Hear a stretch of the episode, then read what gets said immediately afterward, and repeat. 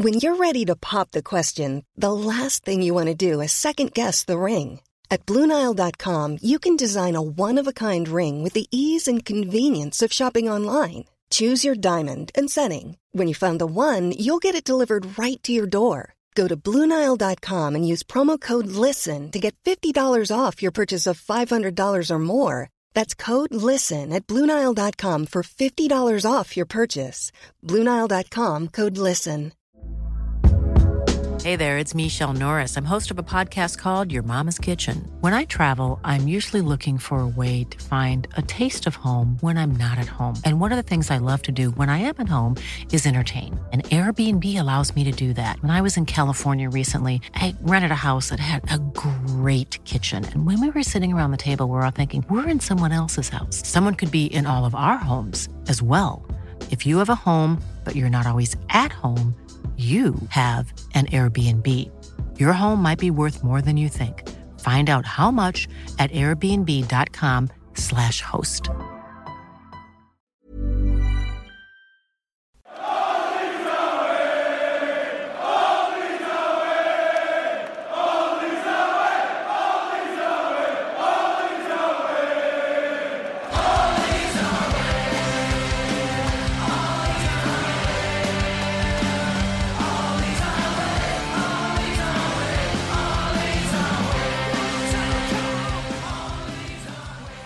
Hello and welcome to All Stats Aren't We, a podcast in which Leeds fans cast their combined eye over goings on at Elland Road, giving scrutiny to the underlying statistics and tactical footings at work at Leeds United. I'm John McKenzie, the brand new pitch of the podcast. Nice, shiny, beautifully mown. And I'm joined by the brand new pitch of the podcast, Joe Hill. Definitely better than the old one. and finally, the brand new pitch of the podcast. Actually, it's quite slippy and everyone's falling over. It's Darren Driver. Darren, how are you doing? I'm all right, mate. Yeah. Um, to be to be fair, I've kind of long prided myself on being slippy and hard to pin down. So that that one that one works for me quite well, to be honest. And you are beautifully mown today. I notice you're looking very fresh up top there. So that's uh, that's very good. One thing I love about you, Darren, is your ability to be optimistic about, you know, even a bad situation. So, if, you're, if, you're, finding my put downs at the end of the intro to be uh, complimentary, then I'm really doing my job badly. So I will, I will do better next week. I promise. Just me evidencing being slippy there. That's all that is. Joe Hill, how are you? Yeah, I'm good, thank you. I think it's been the it's the perfect analogy this week because I've also had a fresh lockdown haircut from my girlfriend. Mm. Um, so I do feel like a brand new pitch as well. So uh, the analogies work perfectly for the three of us this week. Is that a cause of, of any consternation in your relationship, the, the haircut? Because I know a lot of people kind of feel very precious about the hair. I do my dad's hair at the moment, and, and my mum gets very, very uh, uptight when I do that. So do you have the same sort of tension in your in your household? You got to be careful. You know, it can easily cause some tension. But uh, mm. luckily, I'm not really going out and leaving the house at all. So I just said, "Do whatever you want," and uh, it was all fine. Luckily, I was enjoying the Tim Burton look you were spotting last week. I was, I was hoping I thought, to see that. Again. It was pretty ridiculous, wasn't it? but how good is the Nike swish that he's now got on the side of his head? That's incredible. I wish you could all see it. Well, let's begin as we always do. I've almost forgotten the last game. It feels so long ago now. We usually do it the day after, don't we? But we've we've given ourselves a bit of a bit of time to actually watch the game back and uh, and take our time. Um, so it will be, a, I suppose, a bit of a muted. How did that feel? Um, but let's start with you, Darren. How did how did the Everton loss feel to you? Yeah, I was I was really frustrated at half time um, because I felt I felt that Everton this didn't bear out on the rewatch actually, but but at the time of the match, I felt that it had really kind that Everton had really upped their kind of effort, that they were playing to a much different plan, that they were pressing much higher than than I anticipated, um, and that that we'd kind of given away two stupid goals, and and but other than that, massive, you know, kind of really been in control, um, and then I was just sort of had that kind of fan pride of the second half because because they fought to a valiant a valiant defeat in the end. And um, and again that doesn't it, it kind of doesn't really bear out on the rewatch. Um, my initial feelings it completely changed having having rewatched the game. But but on the day I suppose I came away feeling not too bad because Everton you know although they're I don't think they're a brilliant side I don't think they're they're you know kind of gonna really do any massive damage this year. They are about where we'd want to be in the next couple of years, in that they're pushing for the top six. Um, and and actually, what what it shows over the course of the two games that we've played them in is that we're kind of not that far away from their level, all things being equal. Um, so I, I suppose I feel I feel kind of yeah, relatively kind of happy with with with things, you know, in the end. Although defeat's always difficult to take, um, I, I, feel fine about it in the end. I think. How about you, Joe? How do you feel about the game? Yeah, f- fairly similar to Darren, to be honest. I think when it was one 0 I was thinking if we take this into half time at one 0 you know, I'm not too unhappy. I don't think we've played that badly actually. Um, and then they scored the second, and you know it's a bit disappointing at half time. But to get back straight back into it after after the second half starts, you know, within five minutes, I was really thinking that this is there, this is there for us. So even the win, you know, could be there because I felt like we were really on top in the second half, and it's probably disappointing not to get a point. But then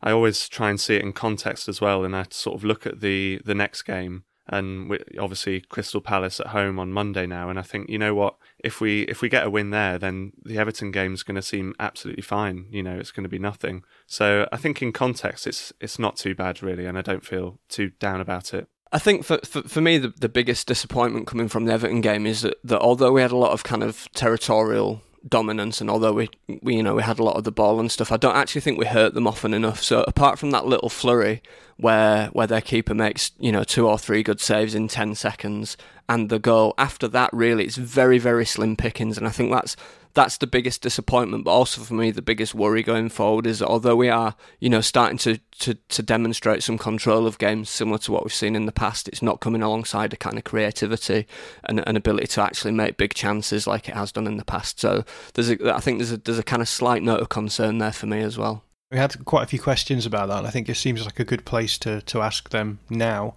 So Richard Lang says, first half, why was our intensity off? Losing one too many one to one battles all over the pitch um, leaving ourselves a second half mountain to climb. Tactically, nothing seemed to change until the late Everton substitutions. Tom Benford said, What was wrong in the first half and what did we do better in the second? Struijk was really good again. Raphinha continues to be brilliant, and I thought Klich had a good game as well. Bamford is also brilliant, 16 com- goal contributions now. Uh, Mike Turetsky said, Great second half performance. Do the stats this season show how we have been a better first, that we've been a better first half or second half team this season? I'll go straight to you, Darren, because you've done, you've looked a little bit at the first half, second half uh, performances this season. Yeah, so I, I guess um, the the stats do kind of bear out that, that we are kind of better better second half team. That that if based on second half results only would be eighth in the league, and based on first half results only would be sixteenth in the league. Based on the Everton game, I felt that basically the, the main difference in the first half and the second half is that in the in the second half, particularly at the start of the second half, we got much tighter to to our markers than we were in the first half. So our press was much more intense and much more what what we've been used to seeing under Bielsa. Whereas I think in the first half we kind of tried to manage the game with with a, with a slightly more reserved press as we had done against Leicester. And I think that was kind of the primary difference is that in the second half we weren't allowing Everton players and their their back players and, and, and Gomez to, to kind of take take a touch and look for a pass that we were straight on them. And we were much more aggressive into the second balls. I thought so. I, I don't think there were any tactical differences in in the sense of the shape or anything like that. I just think there was a, a different level in, of intensity to the press and a, and a, and a different level of commitment to, to being there for the second ball. There's a couple of things that you, you, you should probably you could probably say are the reason why we are stronger in the second half, and I think one of them is is simply the fitness levels and uh, and the fact that you know the the Leeds team is just so um, far ahead of a lot of other teams in terms of their intensity, um, and we see that in games a lot. I think the other thing is is that we are a team who gets a lot of their edge from tactics from from Bielsa, and so I think the difference between the first half and the second half is that they have 15 minutes for Bielsa to come in and say, "Here's what we need to do differently," um, and I think those those often um, result in us coming out and being slightly better.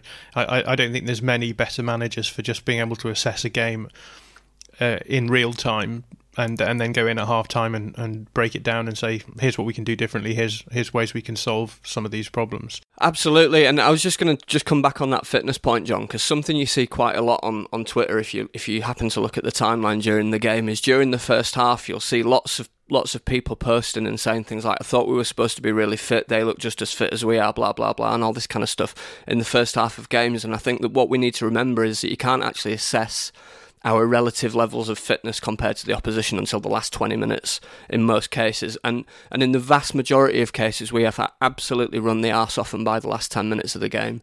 Um, so I think that is just something to look out for in future. Another thing to mention, perhaps, is that, for example, in the Everton game, we were 2 0 down at half time. Uh, and Everton definitely are a team who who try and slow games down once they get ahead and and they sit back a bit. So they did drop into a into a low block in the second half more. Um, and I think as a result of that, you you tend to look a little bit more impressive um, because you know your build up phase is not quite so risky because you you know you can move into that final third without too much opposition. And uh, I think because I guess we've lost a lot more games this season than we did last season, so as a result of that, I think we'll probably will look a little bit more dangerous in second halves when we when we sort of have to go for it, and um, and that's that. Uh, but I do think there is. Uh, I'll bring you in, Joe. I don't know if you have any takes on this, but it does does feel to me inst- instinctively like we are a little bit off the pace in the at the beginning of games. It does feel it felt like against Everton that we were again we talk about this all the time, but losing the ball in transitional phases when we're attacking and then having to deal with the defensive transition as well. Um, what do you make of the this whole first half second half difference? I mean, I absolutely agree with what, what you both are saying. I think it takes a while for, for Leeds to figure teams out, and we often take the first 15 minutes just to sort of figure out their formation and figure out tactically what we're going to do. Um, and those are often the times that the opposition will press. You know, even if they're going to sit in a low block for most of the game, they'll occasionally they'll say right first 15 get in their faces and try and nick a goal or whatever you know. That's the classic sort of opposition behavior and i think we saw it against man united where the first couple of minutes we got really caught out because you could tell that you know they'd all been really g'd up and the the whole build up around the game they were all buzzing to play basically. And, and as soon as the first whistle goes they all fly forward and then we we're 2 0 down within a few minutes. So I think I think you know, maybe it's after that game that we're trying to combat that type of behavior, and maybe that was just a one-off, unrelated. But yeah, I think I think I, I do totally agree with what you're saying. In that first half, we're just trying to figure teams out really, and I think if we don't concede those two sloppy goals and it's nil-nil at half time, then people look back on it and say, actually, we've not had such a bad first half at all. Because I did, personally, I, when I was watching, I mentioned this earlier, I didn't feel that it was a bad first half at all. Really, I think it were just you know two sloppy goals, and then suddenly the game's changed. So yeah, I think I think that's that's sort of how I see it, and I don't really have a problem with it because it's nice to see us come out in the second half flying, and you know get get more goals in the second half. It's quite exciting. Absolutely, I think one of the things that I found a bit frustrating on the on the rewatch is that Everton's high press that that I was kind of noticed that I thought I'd noticed on the day actually lasted for six minutes. They pressed high for six minutes, and then they then they started to fall back into middle and low blocks. And actually, at the point at which they took the lead, we'd actually really just taken control of the game for the first time, and we're starting to dominate. And, the, and I thought the pattern of the game was going to be set from there. So I think that's the frustrating thing for me is that we didn't give up the goal in Everton's flurry. We gave it up after their flurry once we'd taken control. So that that I guess that's why it feels frustrating. I do think that there is a tendency for that sort of thing to happen. But again, like we need to talk. Let's let's move on to the questions because um, again, thank you for all your questions. We had again too many good ones to fit them all in, so do bear with us. But we had a couple of tongue-in-cheek questions about the new pitch, but that first goal did come from Jack Harrison slipping and causing a defensive transition, which which they, which they scored from. Um, so let's talk a little bit about the, the, the, new pitch. I was watching the game back this morning and was tempted to actually count how many slips there were, but there actually I got to ten and got bored, uh, and I was still in the first half. So there was a lot of slips happening. Um, so Neil Maltby says slips per ninety. So if we say like probably about 12 I reckon in the first half so I reckon probably about 24 per 90 which is pretty good pretty good going that's elite level that's elite level that is elite level slips per 90 yeah that's that is going to probably win you the league if you can continue at that rate Keelan PP said, "Is there such a stat as XS expected slippage? Is this new pitch any better than the last one? What was a better January signing, Kiko, JKA, or this pitch?" So Dan James for me. It's Dan James for me. Definitely. James, yeah. yeah, the pitch that never was. Um, but yeah, let's talk a little bit about this. Um, what did you guys make of the of the pitch, Joe? How did you feel about the pitch? all in all, I think I was quite grateful to have the new pitch because it seemed like the old one was causing so many problems. And, you know, even with the slippiness, I think this was probably a bit better. Um, you know, I, I don't know the first thing about grass and bedding in and all that stuff. Um, as i am sure not many people do. We can't all be experts on my level. Let's be honest. You. All of those courses that I've taken. but um, yeah, d- despite that, it, you know, from what people were saying, and it seems like it just needs a bit of time um, to to get used to it. And it had been s- heavily snowing in Yorkshire, I know that, and um, you know that kind of affected it well either. So you know, I'm, I'm glad to see it. Um, I'm glad to see the new pitch, and hopefully, if there's some nicer weather over the weekend, um, then it'll be all right on Monday. Although I don't think there is meant to be nicer weather over the weekend, so we'll see. This is all caveated by none of us have a clue what we're talking about.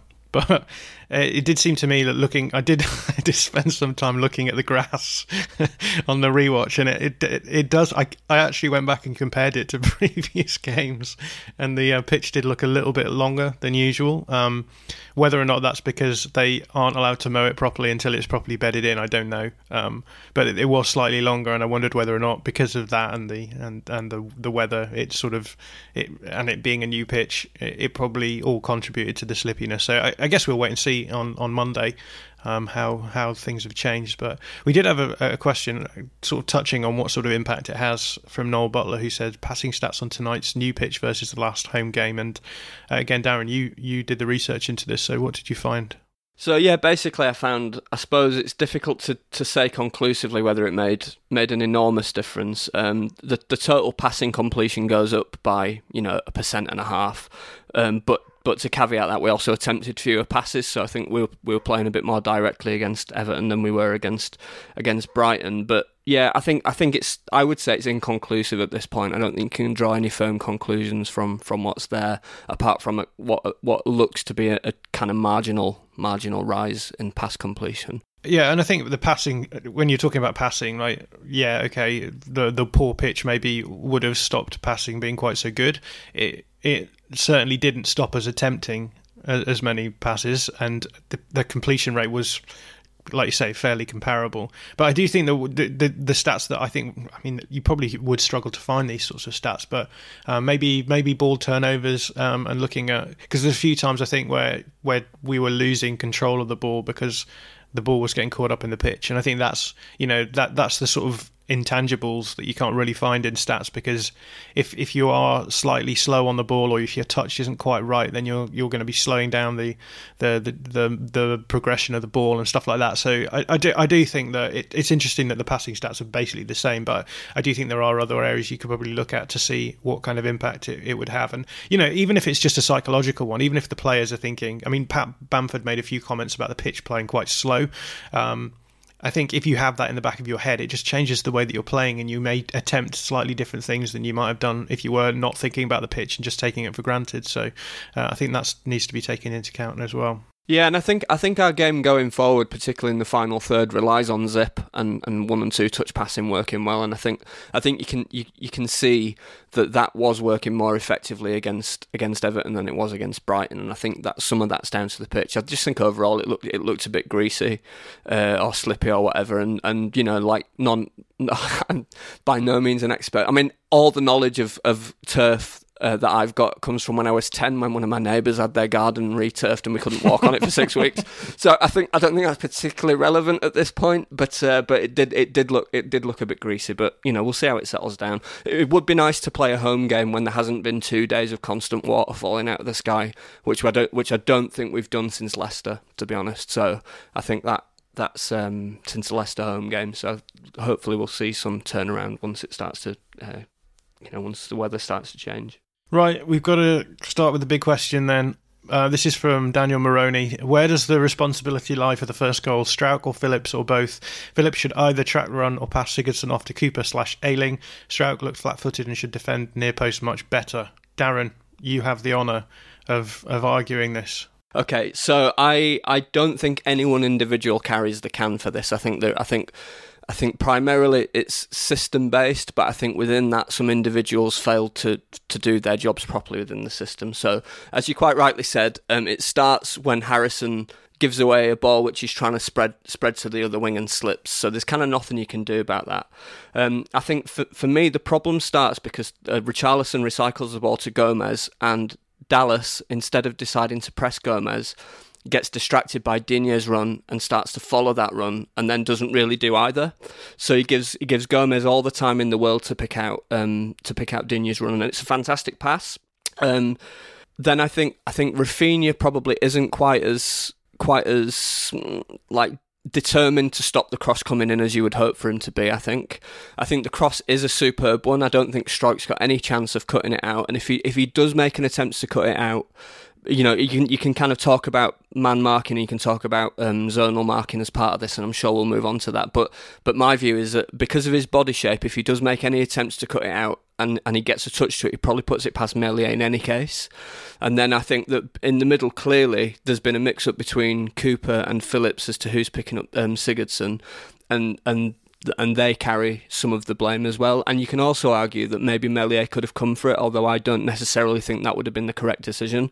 But I think basically across across the piece, I think you've got six players who all take a small proportion of the blame, and no one individual is to blame for the entire thing. Yeah, this caused a little bit of controversy online yesterday, and um, I think it's probably right for me to explain what I was saying as clearly as as possible. Um, I think that the issue comes down to um, the fact that the cross is one very low percentage, so no one expects a good cross to come in from that position, and uh, I think two the part of that comes down to the the man marking system that we employ. So the original discussion was about whether or not Struijk was involved, and a lot of people seem to be thinking that Struijk should obviously be marking in a zonal sense in that situation. So um, I disagree with that, or at least even if he should be, I don't think it's possible for him to actually mark that in a zonal situation on the basis of the fact that he's working in a man marking system. He does everything that he's supposed to do in the man marking system. And then if he is going to move into a zonal situation and, and close off the front post, I don't think he has time to do that. Um, a lot of people got on my back because I s- suggested that this was a system issue. Um, I said if we if we mark if we marked it in a zonal system, that goal would never have happened because we would have had a centre back on the front post and it would have just been cleared out. Um, that doesn't mean to say that I think that we should switch to a zonal system, nor that there wasn't mistakes in the in the man marking system. There was clearly mistakes in the man marking system. Um, another thing that I would add as well is that yes, Phillips and Cooper need to track Sigurdsson. But even if they do, I think the level of the ball that is put in, even with a man on him, he's going to have a good chance of scoring that. Um, it's on it's on his favoured foot, I think, or it's at least it's at least coming off across his body in a nice way that even if the defender gets to it, the defender will be behind the player that they're tracking. And it will be very, very difficult for them to cut that that sort of shot out. Um, it would definitely have been a harder shot had there been a player on him. But I do think that he would have had a chance to to have, have scored that as well, um, partly because the ball was was so good. And here's another thing. With, here's another issue with the man marking system is that when you get into that situation where Digne is right in the corner, I think the team will have slightly switched off because they will have looked at that situation and said, "What's the odds that he's going to put this ball in on a sixpence for Sigurdsson?"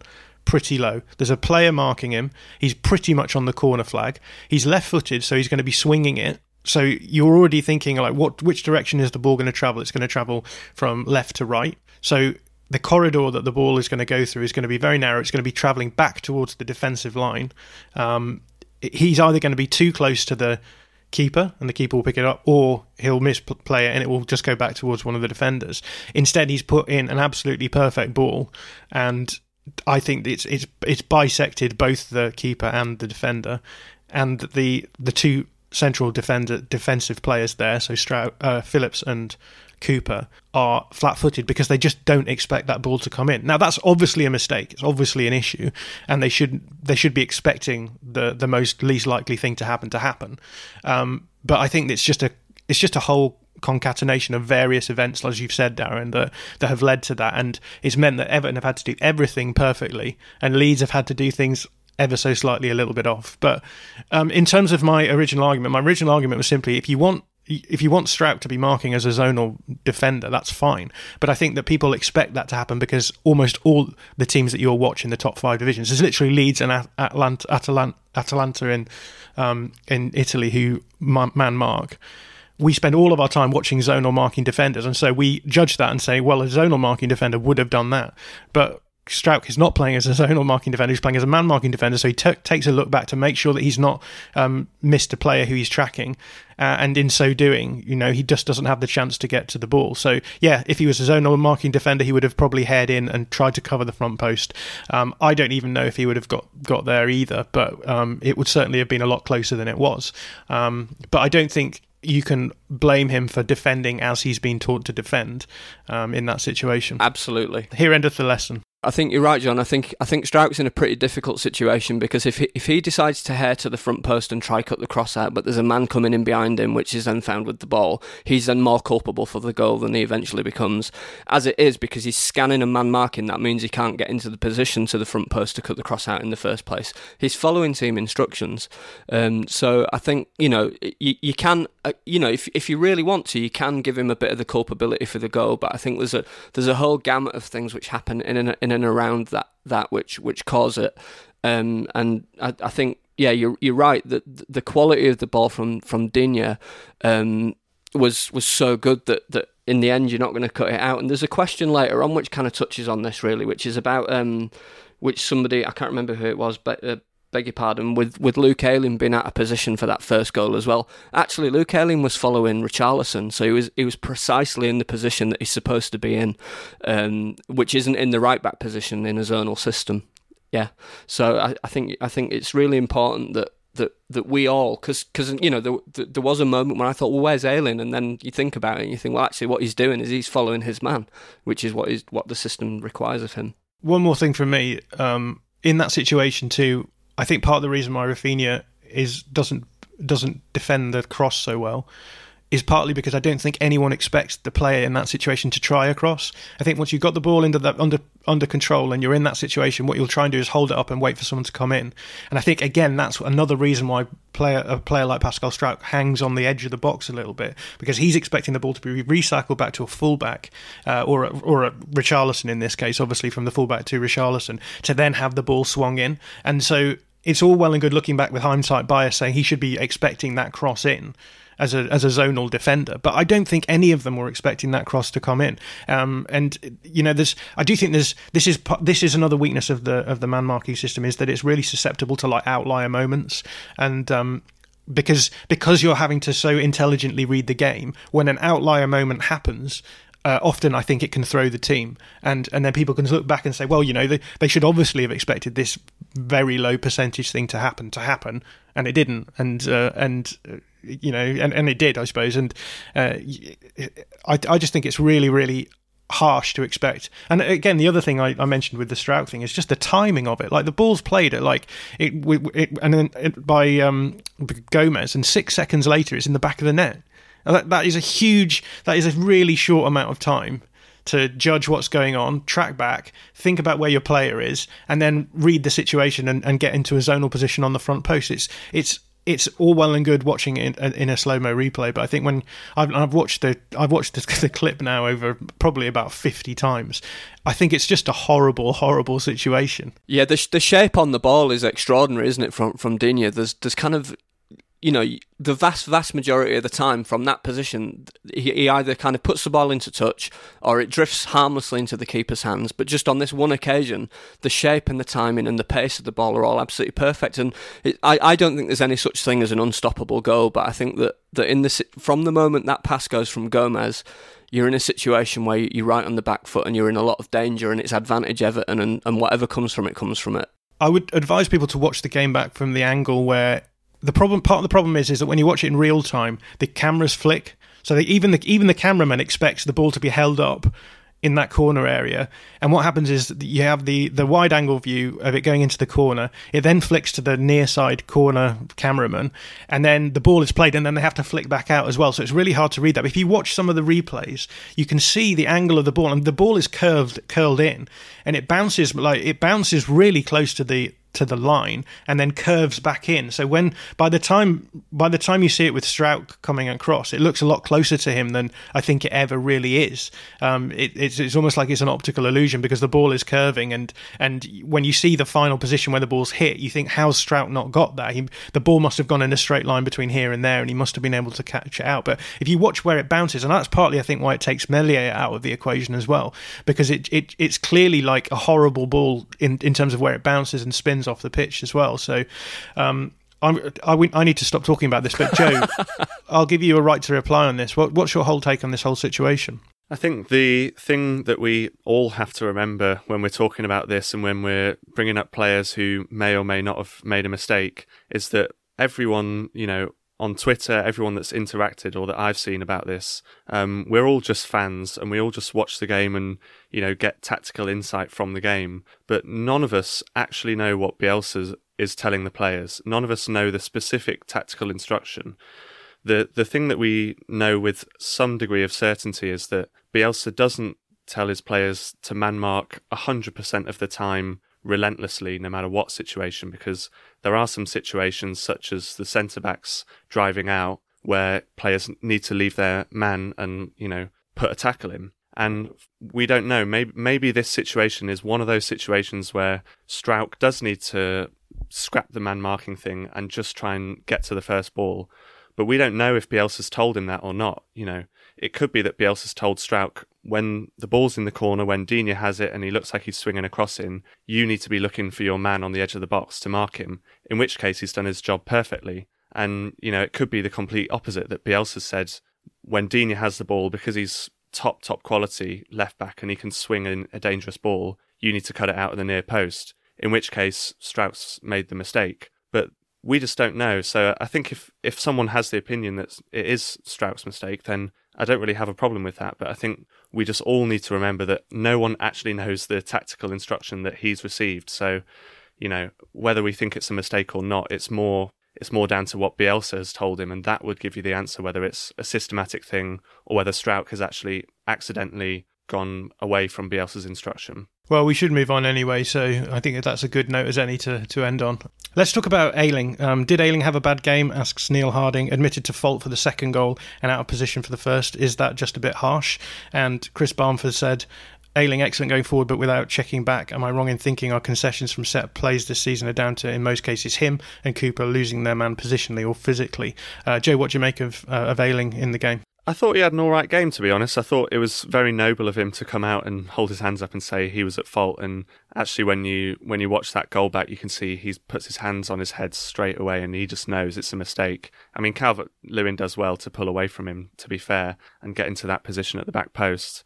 Um, in terms of the the set pieces thing going forward, I think Ayling and Cooper are obviously our best headers of the ball, and I could be mistaken, but I think they're both around six foot, six foot one. Um, so they're not giant, you know, that's that's tall, but a lot of centre backs in, in the Premier League are six four, six five plus. Um, and a lot of the goals that we've conceded um, from set pieces have come from players like Van Dijk, um, Kurt Zouma, Ogbonna, Soucek for West Ham. Um, just good headers of the ball that are probably much taller than Ayling and Cooper. So I think that I think uh, Bielsa thinks Cooper is the best one, so Cooper will be up against the most dangerous man, and then I think Ayling has a real tough job because he's he's he isn't giant, but he'll get pitted against the second best header of the ball in their team, which is often the other centre back that happens to be much taller.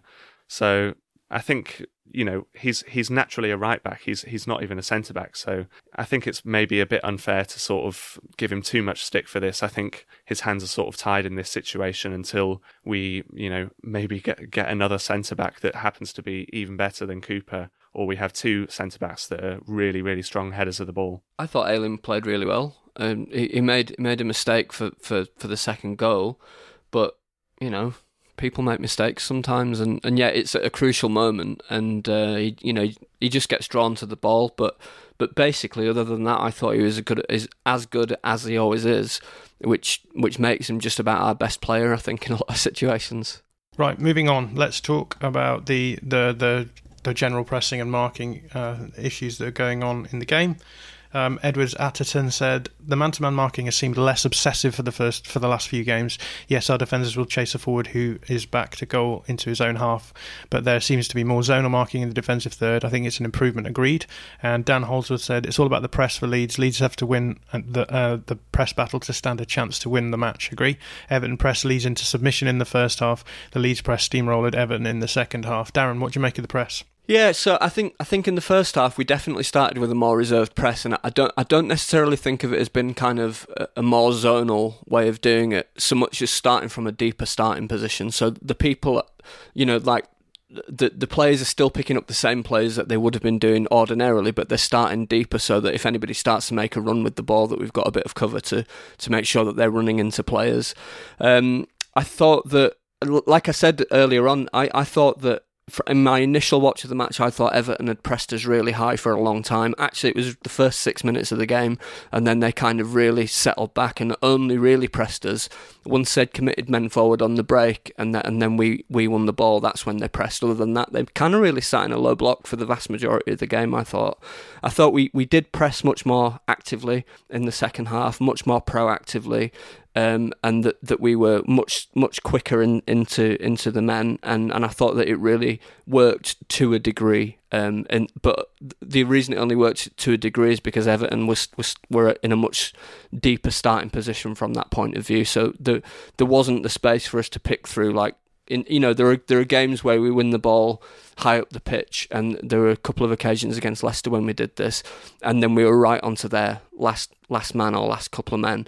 But th- this time it just it just wasn't like that. We we we were running into into five, six, seven players every time. So, um, but I agree that we we pressed much more proactively in the second half than we did in the first. I totally agree with Darren, and I wanted to say a bit about the the man marking the, the first question from Edward because I do agree with him in that it's it has been a bit less obsessive um, in the last few games and I think that's you know the problem that we've been speaking about for the past few weeks is the the centre backs coming out. We've we've seen us concede a few goals that way this season, and I think that's getting a lot better. And I think what we're seeing is Bamford pressing slightly with slightly less intensity to the two centre backs, and then we're seeing Harrison come in and help him out in that area, and also Dallas, and they all seem to be much more careful about leaving their men and about going towards the man with the ball. Um, I noticed it quite a few times in the game uh, on Wednesday that you could see players with their arms out, like Harrison did it loads, where he, he was leaving his man and he was really careful to check back,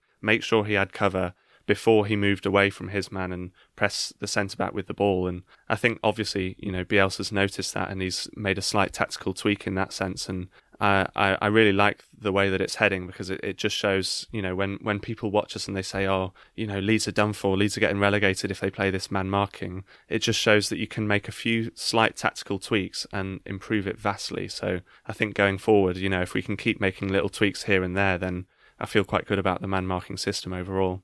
I think we're commit we're committing fewer. We're, we're not committing the eights into the press as much as we were. We, we are using Harrison much more effectively to do that, and and I, I think he's you know he's one of our most effective players in that sort of role because because he, he seems to be absolutely tireless.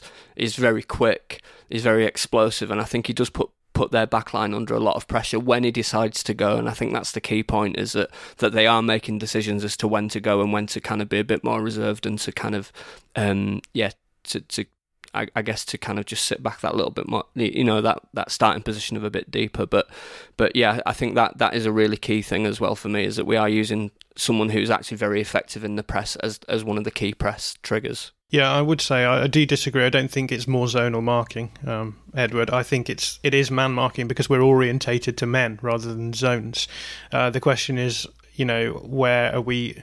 One of the things we've talked about is how Leeds maybe hold back from jumping in quite so much. I think maybe, for example, Phillips in particular, I think jumps in maybe a little less than he did. I, I can think of a few goals this season which have come from Phillips jumping in tight in his man. There was one against Fulham where he jumped in against Anguissa, um, and Anguissa was just able to turn him quite easily. So I think we're we're a little less we're still obviously close to our men, but I think we're a little less likely to just sort of jump in um, if if there's space already there. Um, we're still pressing, but I think there's been a little bit of a a drop off there. It certainly was against Leicester. Whether or not Bielsa didn't decided it wasn't really working in against Everton and, and tried to make it a little bit more intense in the second half. I don't know, but um, I do think that that I do feel as though we are a little bit happier now to rather than push forward and try and engage the forward press um, in the, the opposition half. I think we're maybe even a little bit happier just to let the centre back come forward and then try and cut it out in midfield areas.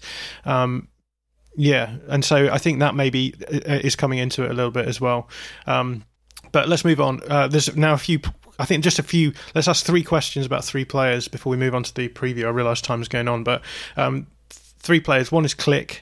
Uh, one is uh, Costa and one is Pablo Hernandez. So Mickey P. Kerr says, Has my is Klich good enough to play eight in the Premier League question a few weeks ago been vindicated? Since I asked, he's been dropped twice and sub today, although he did okay. For me, a quality replacement in that area is key.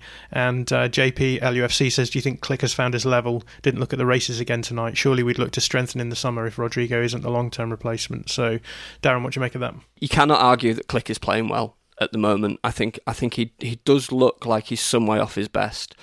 I wouldn't want to speculate about what the reasons for that are, you know, um, but you but you can kind of you can kind of think, well, he, he's he's played a lot. Is he carrying an injury? You know, is he just a bit kind of a bit worn out or whatever, and and and everything. But what I would be reluctant to do, I think, is I'd be reluctant to read meaning into a player having a dip in form along the lines of that. Therefore, that means that he's not good enough, um, because I think every player goes through through ups and downs, and at the moment, Klich's in a relatively poor um, spell of form. Um, so but that doesn't take away from from from Mickey's point that that we've we've kind of said for a long time that we need further reinforcements in the midfield to take a bit of pressure off Klich. I think. Um, so yeah, I, he he's in a poor run. I anticipate that he'll improve. Um, but I, I also think we need to think a little bit about what, what role he's been asked to do in the team because because we we see players don't we take on different you know kind of interpret roles differently. So when we see Tyler Roberts come on to play in that midfield role, for example, we see him picking the ball up deep and driving it, and that's never really been the way that Klich's played the game. Um, so I, I think it's it's a bit it's a bit difficult to kind of assess really uh, where he is. But what I will say is that a lot of passes I expect expect him to make are going astray. We're seeing more touches more poor touches than we ordinarily would, and he kind of looks like he's on the periphery of the game a lot more than than we're kind of used to seeing, and I, I think those those are concerning things. Joe, I'm going to ask you about uh, Helder Costa. So Casper says, can we have an op- opinion on what Helder Costa now has to offer? Is he weakening our subs bench? It would be a bit harsh to say he's weakening our subs bench because uh, you know you're you're allowed nine players on the bench now, I believe, and uh, I wouldn't take him off it for for an, an under 23s player, for example, that isn't on the bench currently. Um, he he has really looked out of form since Raphinha came into the team and came into a starting place, and often that's just a mentality thing that you know he he he can't get around the fact that Raphinha just looks brilliant every single game, near enough and he struggles to make an impact with 10 15 minutes you know coming on off the bench. And i think he only came on at 88th minute or something like that um, on wednesday. So we can't really judge him on five or six minutes. But um, i guess the short answer is i'd still keep him on the bench because you know it's just another playing card to have up your sleeve. And i think he's still better than lots of the 23s who may or may not be making the bench and then finally, um, we all love Leeds says, lads, I hate to say this, and you know we all do, but is Pablo still an impact sub against a poor Newcastle? Fair game, but as we saw today, a few misplaced passes, and it seemed he dropped way too deep and didn't create much. I hate myself for saying this. Thanks. Um, yeah, Joe, what do we what do we make of Pablo? Oh, it just makes me so sad to see this question and just to try and answer it because he's done so much for us. Um, and I sort of really don't want to admit that he's he's done for. You know, I want to see him play one last time, and I want to see him work his magic. And this could just be that it's a dip in form, and I think everyone is praying that you know the past few games when he's not looked at his best, it is just a dip in form. But obviously, he's getting slightly older. Um, and I think that's a factor with Tyler Roberts coming on um, over him most games now. Um, but I'm I'm confident that we can still see a little bit of magic um, in him before the season's over, and I think that would be a great sort of signing off for the Leeds fans if we can, you know, get get a worldie or get a brace or you know just something magical, and a, and hopefully we're gonna we're gonna see that before the season ends. I think it was Gordon Strachan that said, if you're under 30 and you have a bad game, you're shy. If you're over 30 and you have a bad game, you're finished. Um, I, I, I wouldn't read too much into it. I, I, he's obviously not going to be a starter anymore. He's, he's going to be someone who, who plays at, at the end of games to try and change things or to try settle things down. And I still think he's very much got a role in that. Even on, on, on Wednesday night against Everton, there were a couple of superb little passes that he played, a couple of little bits and pieces that he did that were, that were, that were classic Pablo. But what's also also classic Pablo is trying to force things and giving the ball away in dangerous situations, and and I, I wouldn't read him doing that. I wouldn't read uh, I wouldn't read into it that he's finished the fact because of the fact that he's given away a couple of balls in dangerous areas. Because ever since the day he walked through the door, he's done that. Um, and you know we've been seeing his Pablo finished type stuff since since a long time.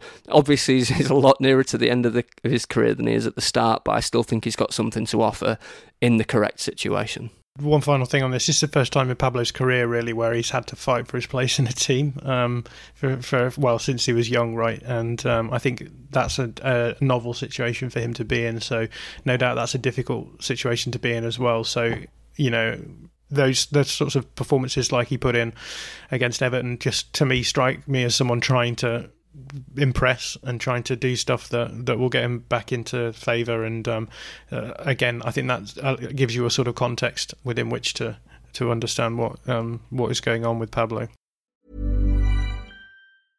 Hey, I'm Ryan Reynolds. At Mint Mobile, we like to do the opposite of what Big Wireless does. They charge you a lot, we charge you a little. So naturally, when they announced they'd be raising their prices due to inflation, we decided to deflate our prices due to not hating you.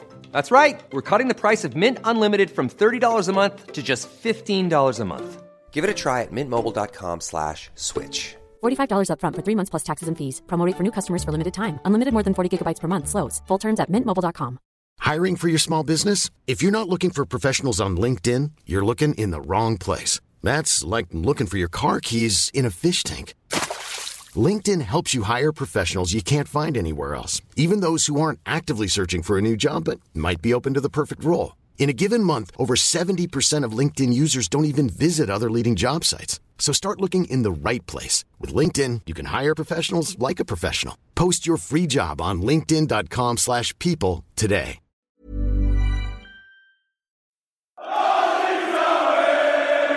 Let's move on to the Palace preview. I realise time is running on. So this week I was lucky enough to talk to Ruben Pinder, who works for Joe and Football Joe, and this is what he had to say about Palace.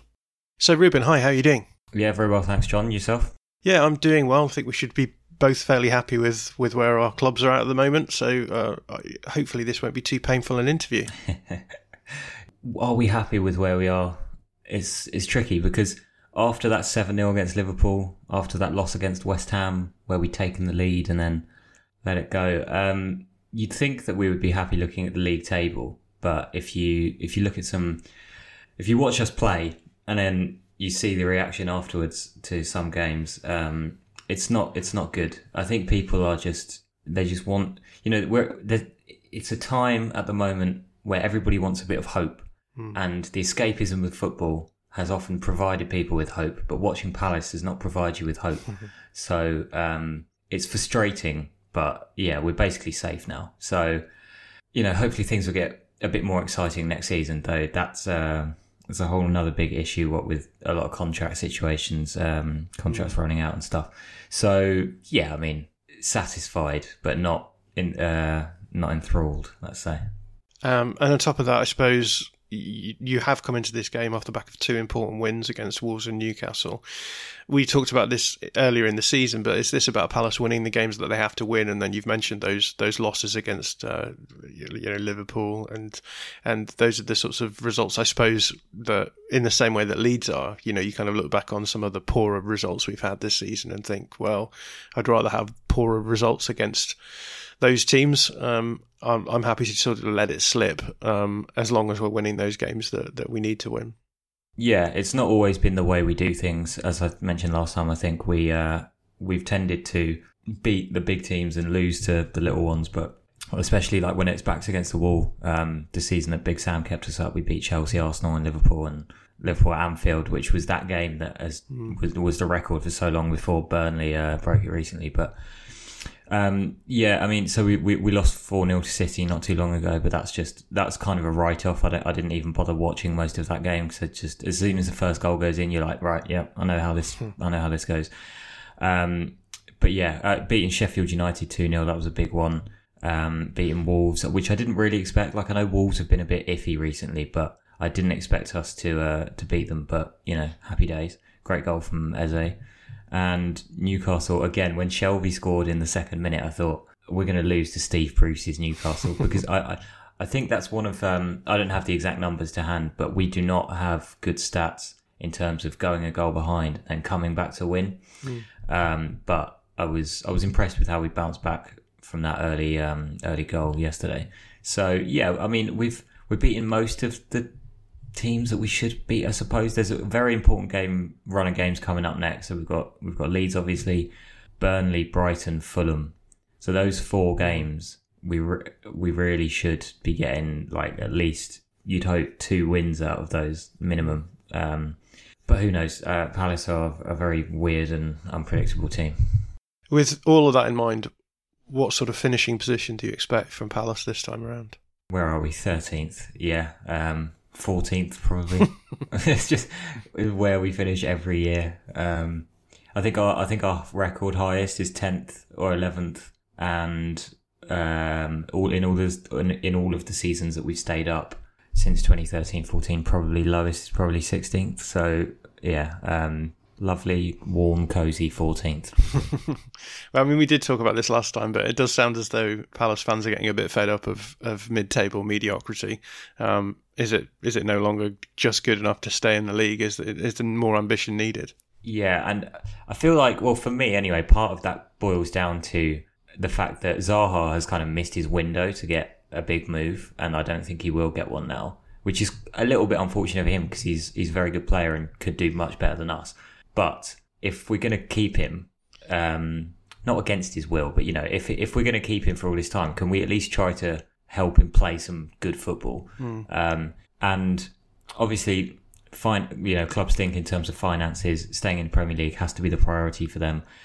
So they so they play very safe football. You know, they hire a cautious manager, etc. But um, I don't think there's there's any reason why we couldn't actually be a bit more expansive and push higher up the table. Um, The only problem, I guess, is the aging squad, which with contract situations as well is going to become a big issue. Because I mean, like you look at our lineup yesterday, our entire back four, I think, well, back five, including the keeper. I think Nathaniel Clyne's probably the youngest one there, and we've got Scott Dann and Gary Cahill at centre back, both of whom are like thirty-five. So it's like it's a bit of a concern in that sense, but um, it's it's not necessarily to do with style. It's more to do with how the team responds to certain events. So the fact that we just retreat into two backs of four and can never put our foot on the ball and dominate a spell of possession. Really, um, it's that sort of thing that that uh, has got fans a little bit fed up. But you know, um, as I say, the clubs are going to think in terms of safety first,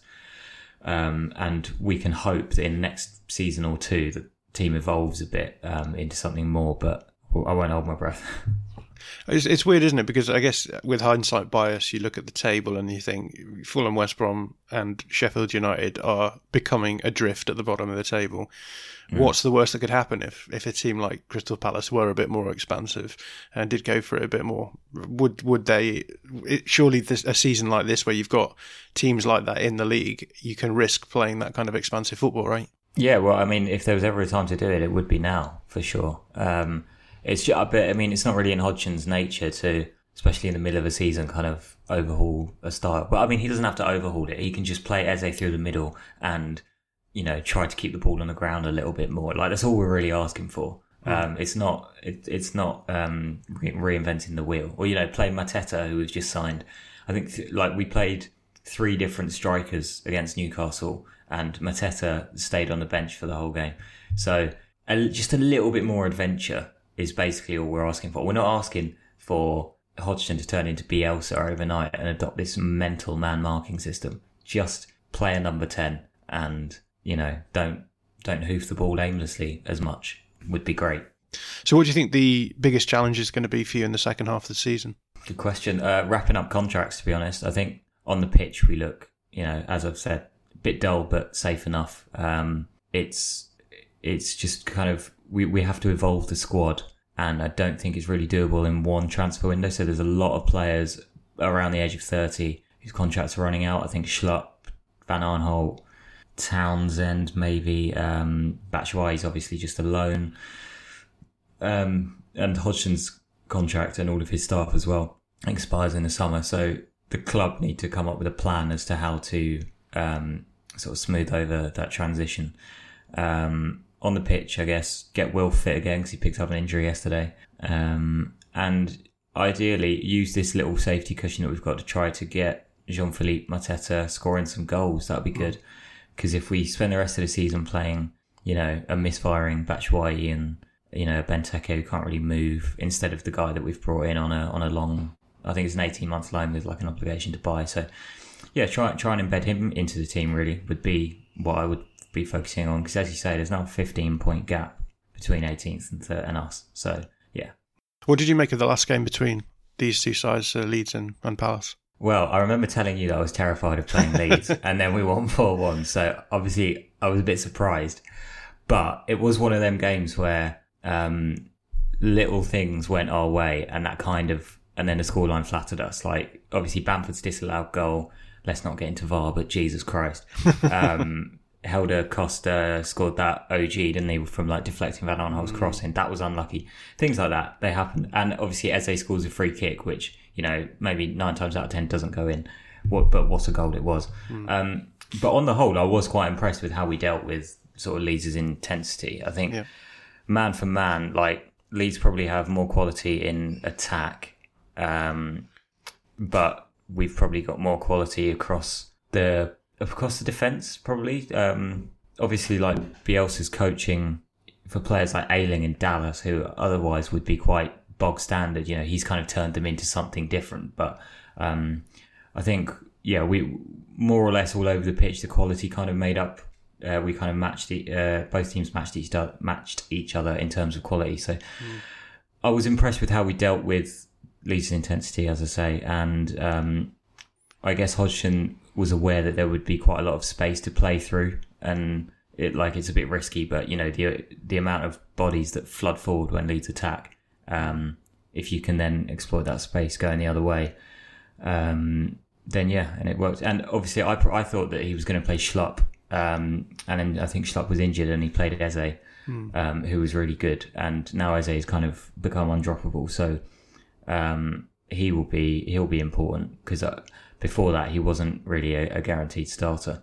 Mm. But um, yeah, I was just basically to answer your question, I was very surprised by the previous result between the two teams. Yeah, um, Ed, I mean Eze was great, and um, Leeds have been caused problems by players like Eze who can go very direct and, and run at them. So it'll be really interesting to see how uh, we cope with him this time around. But in terms of the tactics this time around, do you think we'll see anything different from Hodgson? Um, because, like you said, he definitely got the tactics right last time, and also just pressing in wide areas. I thought you did really well. If if teams can can sort of break us down in our build up play in wide areas, we we look pretty toothless, and I think you did that pretty well too. Hopefully, he plays Nathaniel Clyne and Van Aanholt because their energy I think is quite important in that sense, especially when it turn well when it comes to chasing the other way when when the ball goes into you know Harrison or Raphinha will need that pace as well. Um, I think oh, so against West Ham was it against West Ham? He he he seemed to play no it was against Wolves when Eze scored hmm. um, the other day. He he played a 4-2-3-1 so he moved Eze inside and put Zaha back on the left. Um, and it worked because they like Wilf still drifted it drifted inwards and Eze still drifted out to left, but it was a lot more. We just had an extra body in the midfield when we were trying to pass through teams, so that that helped. So I think he might do that, but then it's a question of does he trust Zaha to track back enough, or does he tell him not to? And therefore, when when Leeds bomb forward, we've got you know a, a, a quick outlet for the counter attack. So I think I think he might, if he goes 4 2 3 1, then he kind of plays into the man marking system. It just makes it very easy for, for Leeds to, to pick a man each. Um, so, in that sense, he could go back to 4 4 2 and have two centre backs, your two centre backs against our two strikers to try and um, sort of limit the build up play and then have Zaha and whoever plays next to him pushing out wide to to close down your fullbacks as well. So yeah, I'm not 100 percent sure to be honest. It's uh, it will be what it, I could I could probably name you the 11, but the the shape is um not as clear. You've already mentioned Eze, and uh, Leeds, Leeds fans will know a lot about Eze after coming across him in the Championship. And I think a lot of Leeds fans would quite like it if we'd have signed him. Um, but how are you feeling about his season so far? You've already mentioned he's become undroppable, but have you been impressed with him? Yeah, he's done really well. I think. Um, I think credit to Hodgson. To be fair, he's kind of uh, brought him in not sl- not too slowly, but like at the right sort of level. He you know brought him off the bench um, a few times, and then gave him the occasional start, and then he he did so well that he he ended up making Hodgson play Jeff Schlupp on the right wing because he wanted because he wanted to drop Townsend and play as a Zaha and Schlupp, so he had to play Schlupp on the right, which was pretty weird, but um, that's how well he was performing. Um, he scored a few goals, most of them really good, if not all of them really good. I think the long dribble against Sheffield United was an excellent goal. Some terrible defending, but it kind of shows you what he's all about. That kind of he just kind of glides past players, and um, the one against Wolves as well. Just it shows that he's really so switched on, uh, like that quick thinking to just drop the shoulder and open up a little bit of space. Um, so yeah, he's been really good, and he's done something that we haven't really had since Yannick Bolasie left for Everton. We he, he's a dribbler who can take a bit of attention off Zaha. Um, it means teams don't double up on Zaha as much. It means he's got someone to combine with, um, which we haven't really had. You know, especially last season when we were playing a sort of defensive four-three-three with you know Benteke and Ayew kind of too far away from Zaha to combine at all uh, often. So Eze's been a real breath of fresh air in the team, and for 18 million, um, looks like a pretty good deal, I think. Well, let's talk about the logistics of the game on, on Monday. How are you looking injury wise at the moment? Jeff Schlupp is still out long term. Unfortunately, um, much more seriously, Wilfried Zaha picked up an injury against Newcastle. He will have to be assessed, Roy Hodgson says. It looked like a, a hamstring, not not the worst hamstring injury, but he was hobbling and decided that he needed to come off. So he's almost certainly not going to play but we, we, we can we can hope. Like we, we don't know how bad it is yet. Um, hopefully, I mean we're, we're more concerned about the Brighton game, hoping that he's fit for that than the Leeds game. But if he's not, then you know Eze can play on the wing, and I guess Townsend can come back in. But uh, fingers crossed that he's fit. So how do you think you'll line up on Monday then? Okay, so it, it, let's exclude Zaha, assuming he's injured. Guaita in goal, Clyne at right back, maybe Kouyaté coming back in at centre back next to Dann, and Van Aanholt at left back. Midfield two of probably Luka Milivojevic and Jairo Riedewald. Again, Gyro was brilliant against Newcastle. Um, and he's really comfortable on the ball uh, under pressure, which is obviously going to be something that he has to face against Leeds. And then if Zaha's not fit, probably Eze wide left, Townsend wide right, and Ayew and Batshuayi up front together? And the question I always ask: which players on Palace's team need to perform well if they're to beat Leeds? Well, you tell me. I don't know. I mean, the centre backs need to be need to not cock up when they've got the ball at their feet because that's what because Bamford is very good at pressing two centre backs. That's like the whole the main reason he's in the team is because he's got the energy to press two players. So yeah, Dann and Kouyaté or whoever plays at centre back need to need to stay calm and um, don't dither with the ball. Um, and in Zaha's absence, Eze will need to step up. Um, and I mean, it seems optimistic. Batshuayi needs to play better than he has been. Like he, I think he's got one goal all season. It was against it was a consolation goal against West Ham. And if we're gonna if we're gonna score, we need one of our front two to play well, really. So yeah, I would I would say a, a performance from Batshuayi would would help us beat Leeds. And what about Leeds players? Who are you particularly worried about?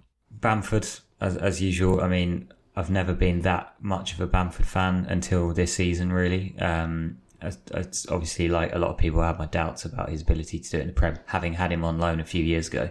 Um, but he's you know he's been excellent uh, for Leeds this season. So yeah, he, he worries me, especially after that goal that he scored that was disallowed last time because there's no way it should have been disallowed. It was it was a perfectly legit goal. Um, Jack Harrison, I say this to a lot of people. I'm a huge Jack Harrison stan. I think he's he's amazing, and if if the competition wasn't so um, fierce, he he would be in the England squad as a winger. Um, I'm convinced he's got such a good cross, and I think he's going to cause Clyne quite a lot of problems. But I'm also quite confident that Clyne will. He's got Clyne's got the pace and the the defensive nous to sort of do quite well against him. But Harrison is is Harrison and Raphinha. Basically, your front three, they, they, they all worry me, especially with Van Aanholt's tendency to go for a little wander. Um, so yeah, th- those three I'm, I'm a bit worried about. But as I say, um, if we played that back four with Clyne, especially, I think you know if Joel Ward plays, then I'll, I'll I'll not be optimistic. But if Clyne plays, I think we might be able to handle it. Uh, and as I always say, I don't ever ask for predictions, but I am interested in how you expect the game to go on Monday. How do you think the ebb and flow of the game will, will pan out? Well, I got this. I was way off the mark last time, so it's it's difficult to predict. It's difficult to predict. Leeds will obviously have more of the ball, um, and we will obviously look to look to hit them on the counter. So you know, I think there'll be there'll there'll be goals in it. It's definitely not going to be nil nil. Um, but I worry that if Zaha's not ready to, to play, then we won't have as much of a threat going forward. So yeah, I would, I would, I expect Leeds to dominate and us to threaten on the counter, but I reckon you'll probably edge it. I know you didn't ask for a prediction, but there you go. well, Ruben, it's always a great pleasure to chat to you. How is the best way for people to follow the stuff that you're putting out at the moment? Follow me on Twitter at Ruben Pinder and follow the Football Joe account as well while you're at it at Football Joe. Cool. Well, it's been a pleasure chatting to you. Thank you very much, John. So that was Ruben Pinder of Joe and Football Joe. Let's start with you, Joe. Speaking of Joes, what did you make of Ruben?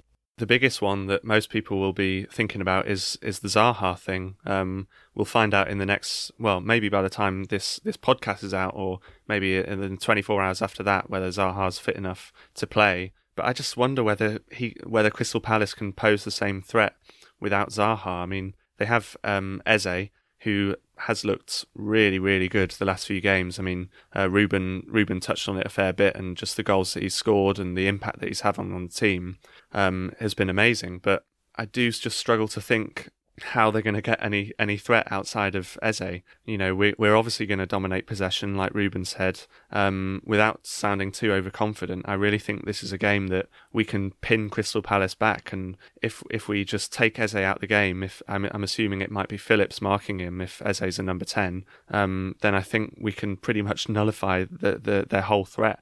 Um, you know, maybe that's a bit overconfident, but yeah, I just really struggle to see how they're going to create without Zaha, to be honest. What do you make of that, Darren? Do you think that Eze is just going to come in? I, have mentioned in our YEP column this week that Palace have been playing in a 4 2 3 1 recently. I think as a bid to sort of get Eze and, and Zaha in the same team. Um, I know that they've they can play Eze as a as a wide left player and then Zaha as a as a forward, but I think that does get a little bit too um, they're too similar in, in sort of similar areas, and they, they sort of get under one another's feet. Um, so the four two three one was sort of designed to have Eze more central and um, and Zaha out wide, with Eze dropping out wide and uh, Eze um, yeah Eze drop, dropping out wide and Zaha coming more central. So what do you make of it? Do you think we'll do you think he'll go back to the four four two and just stick Eze out there and play two forwards, or how do you think he'll get around that? Yeah, it's it's it's difficult to predict, and and and, and you know, uh, Ruben didn't necessarily seem all that sure either. But but what I would say is is that that the idea of Zaha being out um, obviously is, is very appealing because I think if you've got one player of that sort um, and and they're exactly the sort of player that we struggle against. Someone who can create, create a yard, someone who can drive at the back line, someone who can beat a man. Then I think I think if you've got one to manage, that's that's obviously much easier than it is if you've got that kind of mul- mul- multiple threats of, of, people that are able to do that. Um, I, I suppose yeah, I suppose for me, it's it, the the key to it will be managing the you know the players that Palace have that, that have got individual skill, and you know Andros Town Andros Townsend to a degree is able to do that. Zaha is is superb at doing that. Eze is superb at doing that. So I think that that will really be the key to the game from a defensive point of view is making sure that we don't leave ourselves exposed. And I suppose thinking about the first game, some the question that came up for me from from Ruben's preview was that in in the first Palace game, I think it was the first time this season really where it became abundantly clear how to how to manage Leeds from a defensive point of view. So making sure that that, that we're not able to to transition, making sure that your press is out wide uh, and and kind of boxes in, and and I, I'm just really interested to see how we manage that differently this time from from the way we did last time. Because although we were beaten four one, you know, my view is that we did, you know, that we. In, in inverted commas, deserved to come away with more, you know, with, with something from the game. But but the the reason we didn't is because we didn't manage those transitions well. Um, so I, I'm really kind of interested to see how we've developed as a team against a, a, a kind of fairly tactically predictable. You know, the formation is one thing, but in terms of their approach, Palace are not going to really vary their approach very much from from from game to game. Um, so I'd be really interested to see how, how we manage that and, and whether we can manage to get through into into into dangerous areas on our transitions more often than we did in the previous game. And I think a lot of this will come down to the structural question. So um, the four four two that Palace play basically forces us to play three three one three which we have talked about as being not very suitable for Leeds at the moment. Uh, if they play a 4 2 3 1, we'll come out with a 4 4 1 4 1, which we all agree is probably the best system we have, uh, particularly in terms of our pressing. And I think that's where it falls down. We, we're particularly bad pressing against back threes at the moment. Whether or not, if we do face a 4 4 2, that means that. Um, we we will press in a slightly different way in the forward areas. I don't know, but um, in terms of the in terms of the four one four one versus the three three one three, surely it's the, the we would prefer the the four one four one in this game, right? Yeah, yeah, absolutely. Because we you know we we do struggle when we uh, when we play in the three three one three, and I think one of the reasons that we would struggle particularly at the moment in that formation is because it would force us to play Luke Ayling as a centre back rather than as uh, rather than in that slightly more advanced position. So um, because that whilst I'm perfectly happy to see Pascal Struijk plays the, the right-handed right-sided centre back in a two, I think it would be a bit of a stretch for him to play that in a three. Um, so yeah, th- that's one of the reasons. So yeah, absolutely. If if, if Palace play the the four two three one, I'd I'd be much happier from that point of view. But I suspect that for that reason that they might play the four four two because I think Roy Hodgson's quite smart and he will know he will know that Leeds struggle more when we're forced to play in the 3 3 1 3 formation. I've just seen that Zaha is out for Monday, so there won't Super. be Zaha in the team. Um, Joe, let's go to you. If we play the 3 3 1 3, how do you expect us to line up personnel wise? I think the the good thing about going into this game is that with either lineup, we can pretty much use the same personnel, um, and that just speaks so highly of the versatility of the players that Bielsa has, uh, you know, Bielsa has given them. Um, but we can have Cooper, Struijk, and Ayling as the centre backs, um, Dallas, Alioski wing backs, Phillips holding, Klich as the one, and then the front three exactly the same Harrison, Bamford, Raphinha. Um, and obviously the 4 1 4 1 plays out the way it has been doing um, in the previous games. So I think it's I think it's good that um, the team, the expected team lineup, could easily line up in a three three one three. Whereas in in some games it's been a bit of a headache about are we going to bring in Shackleton, who's going to play where, and I think this game it pretty much just plays itself no matter what formation. Shackleton's a sort of headache I'd want to see. I have to say. Yeah, well, yeah, exactly. So that's not even that's not even a bad thing to be honest. And uh, we haven't really mentioned Shackleton. I'd like to see a bit more of him um, in the games going forward, to be honest. Um, but that's that's beside the point. I don't, I don't really mind seeing Ayling as the third centre back personally. Um, because I think between him and Struijk, they can both drive up the pitch and they can break the press very well. Um, so either way, I don't think I'm feeling too negative about it this week. Yeah, I suppose in that respect, the the three three one three would solve our centre back problem at the moment.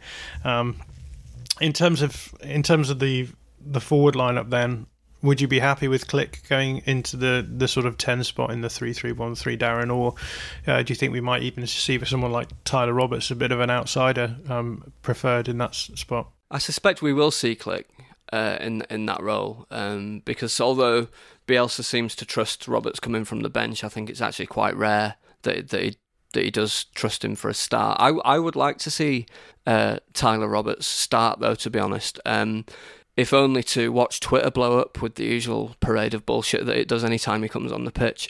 Um, no, I, am I'm I'm a, I'm a fan of, of Roberts. I think this is the sort of game where he could do damage because he, he can he can pick up the ball and he can he can he can run with it from, from deeper positions, which is something that that, that I think we miss, and, and deeper central positions, which I think is something we particularly struggled with in, in the previous game. So um, I suspect we'll see Klich, but I'd I'd be perfectly happy to see Tyler Roberts there.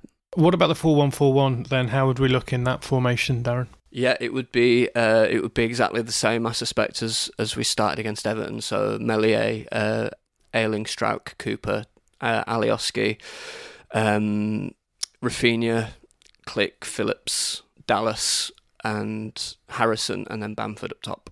Right, let's talk about managing Eze. How are we going to manage Eze? Presumably, if Eze is playing in a 4 3 1 as the 10, it will just be Phillips on him. Um, do you think they'll be tempted, uh, uh, as a result of that, with Zaha out, to maybe move Eze out to the left and, and have him a little bit more dangerous down the left hand side? In which case, uh, in the 4 2, 4 4 2, then he would be sort of hitting the hitting the outside centre back and the and in behind the wing back as well. Um, Joe, what would what would you what would you think would be the best way of dealing with managing Eze? I think it's likely that he'll be playing on the left wing. I think that's what Ruben mentioned in his predicted lineup, um, with Ayew and Batshuayi up front as the two strikers. Um, so obviously we'll all be keeping an eye out for that to to work it out um, when the lineups come out. But um, I don't. Uh, if he's if he's playing as a ten, then Phillips is going to be on him, um, which obviously Phillips is a is a great player and I think that Phillips can do a job on him um, if he has a good game.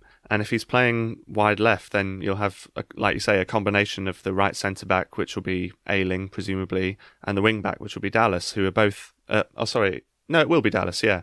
Um, so they're both great defensive players. You know that we, we can see that between them, um, they could probably do a job on Eze as well. So you, you know, I, th- I think it's it's just about keeping him quiet this game. I think we just really have whoever's going to be man marking him has to do a fantastic job. And actually, I'd probably prefer to have him on that left wing because, like you say, then we've sort of got two players that could potentially double up on him. So we'll see. If he starts from the left, he's not he's not going to be constantly trying to pull Phillips out out of position as well, which I think is it would which would be another advantage. With that in mind, who would you say needs to play well, Joe, for Leeds? Well, we've already mentioned whoever's marking Eze needs to play well. So that combination of Phillips, Dallas, and Ayling, they'll all be needing to play well from a defensive point of view. And then from an offensive point of view, I think I'd love to see Raphinha have another great game. I think he's been fantastic. I think Van Aanholt is there to be to be got at, especially because Van Aanholt, like uh, Ruben was mentioning, can get caught out of position, um, which would allow Raphinha loads of space to run into. So I think between Raphinha and Bamford, um, those two could really be big goal threats for us. So that those two from an attacking point of view for me. I'd say the left-sided unit um, of Alioski and Harrison are going to need to play well because I think they exposed our weaknesses quite well there in the previous game. And um, I thought Harrison was notab- notably poor in the first game and, and, gave away a couple of really silly balls in key areas. So I think we're, we're going to need to make sure that, that we, we retain the ball well down the left, as we have been doing recently, in all fairness. I think Harrison's been playing quite well uh, from that point of view. And um, and make sure that we don't get trapped in, in their in their little uh, their little in their in their press and in the wide areas. Let's talk about how the game's going to pan out. How do you see it going, Darren? Um, I think it will be an uncomfortable Leeds win. I think we'll dominate a lot of. I think we'll dominate the ball as we, as we as we usually tend to do. I think um, I think Palace will will will come and, and sit deep much more than they did in the in the home leg of the fixture. Um, I think we're just going to need to just kind of make sure that we mind our business in, in transition and, and make sure that we don't give away stupid balls. Um, make sure that we um, don't take you know really undue risks in areas that could really hurt us. Um, so I, I suspect that it'll be it'll be a frustrating and difficult watch, but I think we will come out on top in the end. How about you, Joe? Yeah, I agree with Darren. I think this is almost going to be a vintage Bielsa performance in that we're, we're going to be dominating possession quite a lot. I can see us having over 60, 65% ish. Um, I think we're going to have lots of chances. I think we're just going to have to be wary of set pieces. Um, because Crystal Palace can easily nick a goal, and if it's nil nil at half time, you know the, the, the classic thing um, that they'll be trying to nick one. Um, but having said that, I am fairly confident um, this week. I, I, think we will get the win, um, and I'd love I'd love to see it by a couple of clear goals because I think particularly without Zaha, like we've mentioned, this Palace team are pretty much there for the taking. So fingers crossed. Well, there you have it. There's the All Stats on we. Well, I guess it's Everton review and Palace preview. So uh, hopefully this that will be a fun game on Monday. If you can't wait until then to have more of our content in your ears, then you're in luck. You can head over to our Patreon channel and uh, check out some of the bonus material that we've got up there. I've got a um, breakdown of the Leicester game up there as a video analysis of the tactics, which is quite fun. And yesterday, Josh and I spoke to Carlon Carpenter of the Stats Bomb about just the man marking system in general we had a good hour chat just about the various aspects of man marking that often come up in this podcast. So if either of those two things sound interesting to you, head over to www.patreon.com forward slash all stats on we. And with that, we arrive at the end of the podcast, and all that there is for me to do is to say thank you, Joe. Cheers. And thank you, Darren. Oh, thank you very much. And we'll see you next Tuesday, where we'll be back with a Palace review.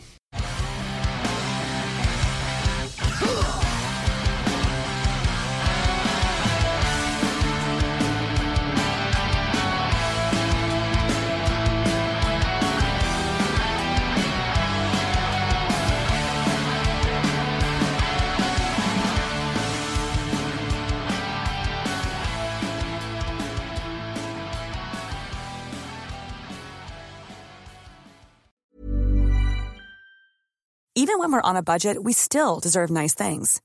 Quince is a place to scoop up stunning high end goods for 50 to 80% less than similar brands.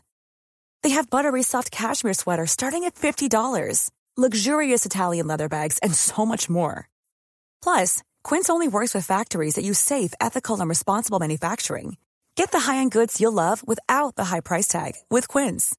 Go to quince.com/style for free shipping and 365-day returns. Mom deserves the best, and there's no better place to shop for Mother's Day than Whole Foods Market. They're your destination for unbeatable savings, from premium gifts to show-stopping flowers and irresistible desserts. Start by saving 33% with Prime on all body care and candles. Then get a 15-stem bunch of tulips for just $9.99 each with Prime. Round out Mom's menu with festive rosé, irresistible berry chantilly cake, and more special treats. Come celebrate Mother's Day at Whole Foods Market.